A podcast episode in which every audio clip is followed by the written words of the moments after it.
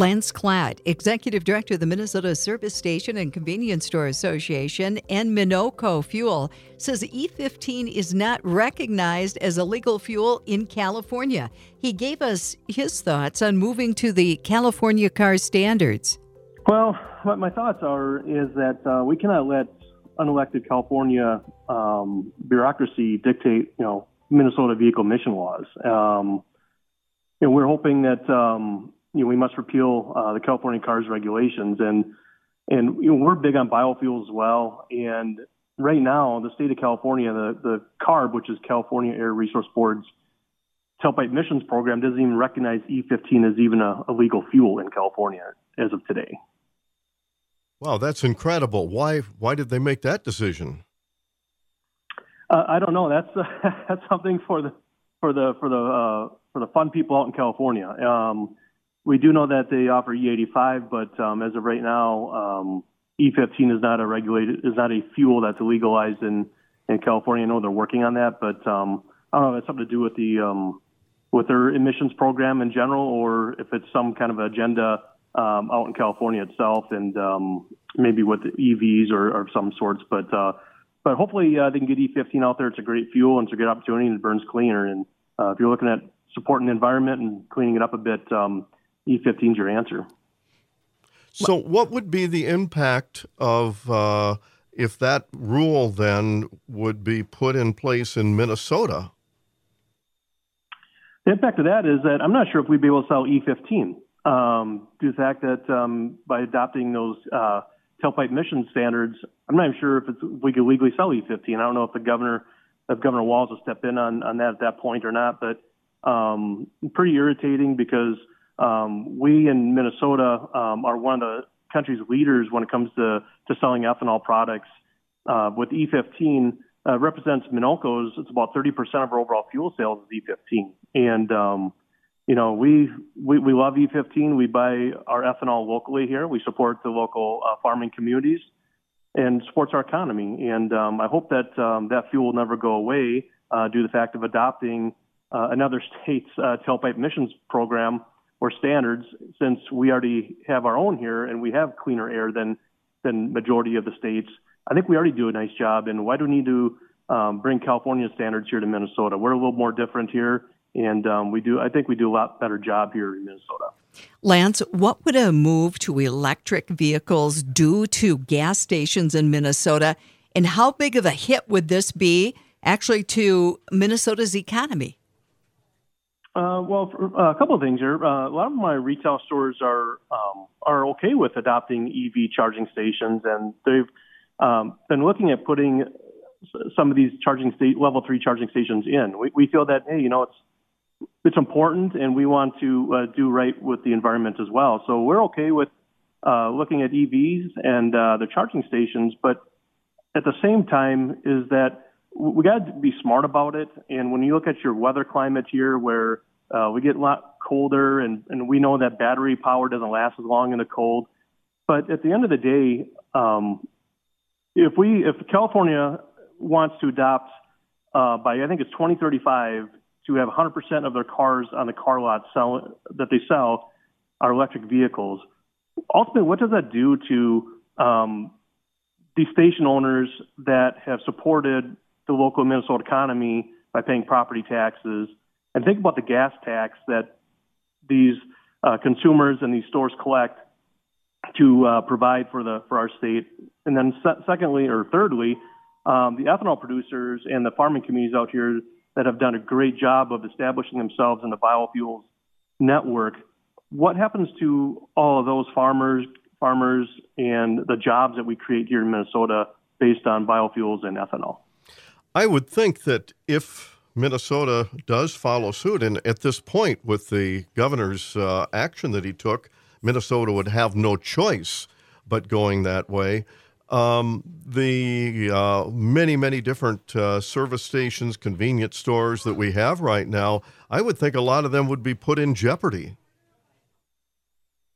Absolutely, and it's kind of attrition's been kind of happening in our industry the way it is. But um, yeah, when you're selling a uh, an item or a fuel that um, supports our, local economy here, whether it's in this state of Minnesota or any other state in, the, in our country. Um, like I said, we're okay with, with EVs. We're just not okay with the mandate of, of what's going on with the California uh, emissions standards that the governor's adopted. Uh, it is a little uh, irritating to know that um, when a state like California says by 2035 we want to take all uh, gasoline engine powered vehicles off the roadways or off the dealership lots, um, I think there's a lot more opportunities out there, whether it's with um, the, the biofuels of ethanol to hydrogen, uh, a lot of things people don't talk about. And I'm not sure if uh, if EV is really the answer for the future. And um, um, I think there's a lot of unknowns there. And um, there's been some articles posted that uh, 40% of the the people in California that bought an EV uh, electric vehicle uh, have actually returned back to uh, a gasoline powered vehicle. So there's some there's some questions out there. Like I said, we do we support the, the EV network? Yes, we we want to do something with that. We our stores are putting charging stations in. However, again, let's be smart about what's going on here. And why do we need to adopt another state's um, standards when we already do a great job here? The pollution control agency in Minnesota here does a great job. Our stores do a great job with uh, cleaning up their environment, and um, Minnesota consumers um, are very proud of their state. And I just don't think we need to adopt anything that's related to California. It is absurd when our air is cleaner than the state that we are going to tie ourselves to. That that just doesn't make any sense to me. No, it just doesn't, and I don't know the the you know the rationale behind that, but um, I, I, would uh, I'd hope that uh, the Minnesota legislature. I mean, if um, um, if, if the state of California is now officially looking to outright the ban, like we talked about, of sale of new gas-powered vehicles, uh, there's going to have to be another rulemaking. Um, I just hope that at some point the Minnesota legislature is involved in that rulemaking process. Lance, is it difficult when you have, say, a push for infrastructure for um, the push for infrastructure for E15 and adding more uh, E15 uh, facilities and capabilities? And then ha- wondering whether you should have a push for uh, infrastructure for electric. Trying, it's kind of a lot of uncertainty at this point. Absolutely, Linda. I actually brought this up. I was on the Governor's Council of Biofuels, and I brought this up um, a, few times about what you know. My retailers are confused. Where should they be investing in a, a biofuel infrastructure that can can sell E85, E30, and E15, or should they be not updating their their fueling facilities, infrastructure to put in level three charging stations. And some of the problems with level three charging stations right now is that um, majority of the utility companies make the money on it. So my stores would be spending the money on infrastructure, and if they were going all with electron electric infrastructure, uh, they're just not going to make any money, and uh, therefore they're not going to be in business much longer.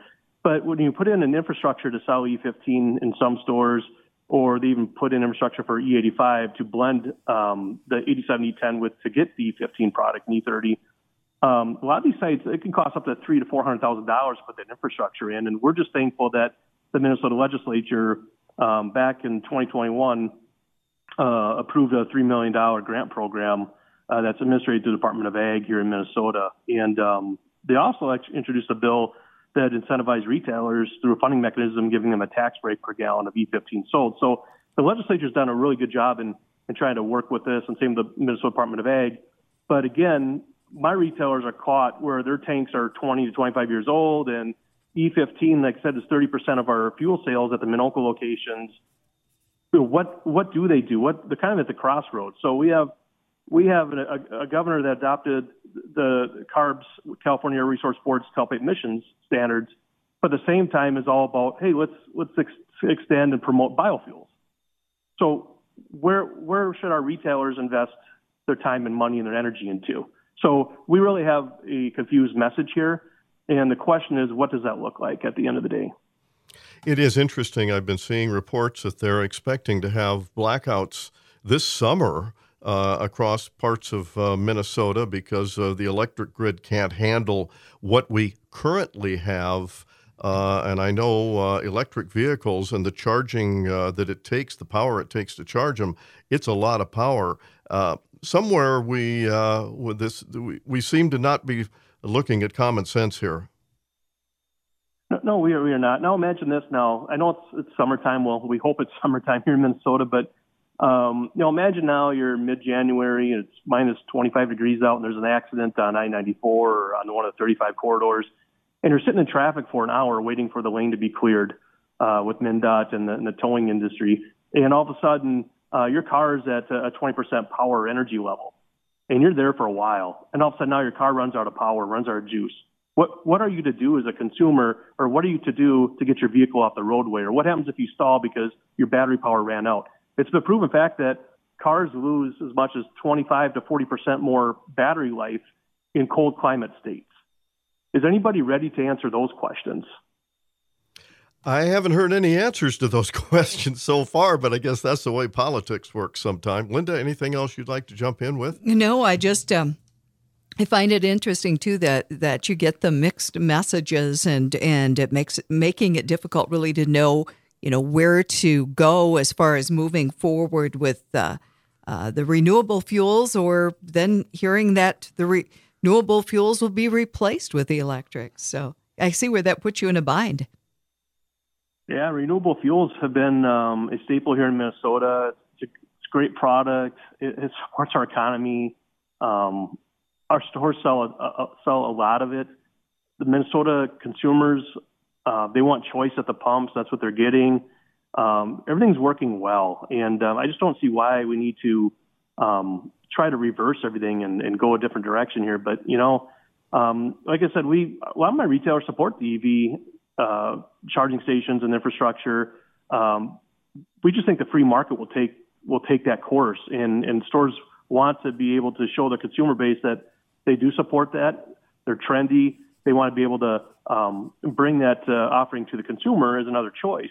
But let the market, free market, take its approach. Number one. Number two is um, in time, uh, our our retailers will know where to invest their money and how much they need to invest. And um, right now, there's just a lot of confusion out there. And uh, adopting California Resource Board's tailpipe emission standards um, really has put a uh, um, a stressful opportunity on my retailers right now, especially the small hometown Main Street retailers that have been around for third and fourth generation families. How would you structure a market for uh, providing the electricity for the electric vehicles? I mean, what would the cost for the consumer be at the station?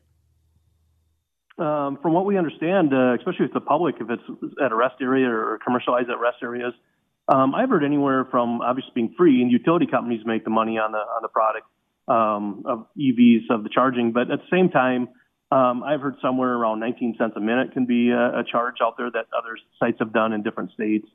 So there's uh, some unknowns there, but um, ultimately, um, I think we're kind of a we're putting the, the cart in front of the horse, you know, as they say. And um, but no, nobody also talks about hybrid cars. You know, you got the Toyota Prius that does a really great job out there that you know um, uses less fuel, but also you know energizes itself as it goes. So it's like we're going from um, one extreme to another extreme but nobody ever talks about the hybrids out there. I mean, they've done a great job, but it just seems like that conversation's lost as well. And um, our store sell, sell a lot of a lot of E15 and it's homegrown fuels. You know, my, I always have a slogan that uh, with our the Minnoco locations, it's homegrown uh, fuel from your hometown retailers, and um, we're very proud of that.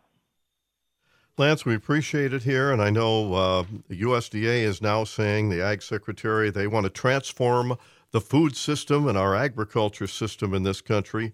Uh, if they transform it like they've done the uh, fuel system and the energy system and so on so far, I think uh, that's not going to be what farmers and other people want. So, it, the free market, that certainly is the way to go. Absolutely, and uh, it's proven to work uh, for many, many years, and um, hopefully uh, nothing else gets botched here in the next six to eight months. We can't afford afford any more um, misfires or any other challenges out there today. All right. Thank you so much, Lance. And again, you've been listening to Lance Klatt, Executive Director of the Minnesota Service Station and Convenience Store Association and Minnoco Fuel on the Linder Farm Network.